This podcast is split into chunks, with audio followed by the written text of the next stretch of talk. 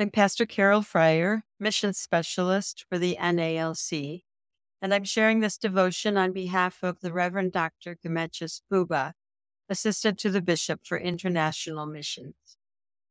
Today is the fourth Sunday in Lent, March 19th, 2023, and the commemoration of St. Joseph, husband of Mary and guardian of our Lord. Today's reading comes from the Gospel of Mark, chapter 8, beginning with the 17th verse. Aware of their discussion, Jesus asked them, Why are you talking about having no bread? Do you still not see or understand? Are your hearts hardened? Do you have eyes but fail to see and ears but fail to hear? And don't you remember when I broke the five loaves for the five thousand, how many basketfuls of pieces did you pick up? Twelve, they replied. And when I broke the seven loaves for the four thousand, how many basketfuls of pieces did you pick up?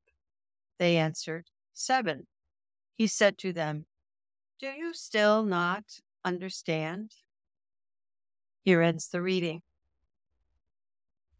Jesus always instructed his disciples about vision for ministry and also about provision for ministry, for mission.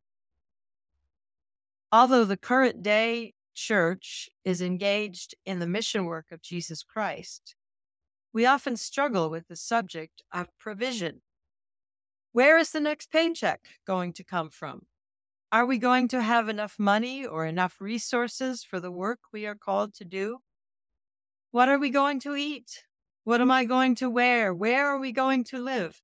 These are pertinent questions in life. However, if they are not properly answered or settled, they continue to be matters of burden for the missionary, minister of the gospel, or layperson. In this text, Jesus points to the fact that for every mission, he gives the church the provision to accomplish it. In particular, he reminds them of when he provided food miraculously to thousands of people.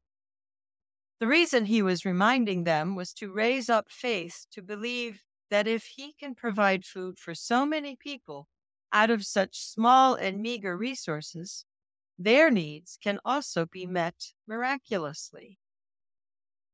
Throughout Scripture, the Lord has called individuals, families, nations, and religious institutions for different kinds of assignments.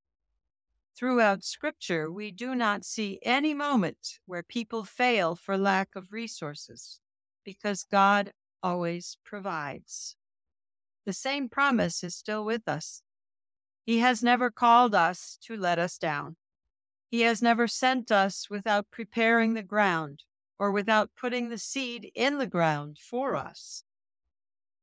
Everything that is needed to fulfill the mission and ministry of Jesus Christ is already provided. We have to believe that our God is our provider, and we have to march with undivided vision to fulfill his great commission. However, as human beings, there are moments in time when we doubt more than we believe. When doubt dominates our lifestyle, we have to go back to the stories and scriptures, just like Jesus did, and uplift our spirit by looking at examples where Jesus is at the center. That way, we lift up our faith and we start to look and talk to our mountains. We are mountain moving believers. We are called not to run away from challenges, but to run into challenges and change those mm-hmm. challenges into opportunities for the gospel of Jesus Christ. Satan usually puts fear in us by pointing to all kinds of shortages and lack that surround our lives. But we are also called by Jesus not to look at what we are lacking, but to focus on the overflowing power and provision of Jesus Christ. May God grant us the grace not to take our eyes away from Jesus. Let us pray. Dear Heavenly Father, thank you so much for the opportunity to serve you. We are deeply grateful for the continuous provision that you give us to enhance the vision of the ministry that you've called us to do. As we remember the sacrifice of Jesus Christ, please help us not to take our eyes from what he has done for us, but to focus on his provision and run after that vision that you've given us.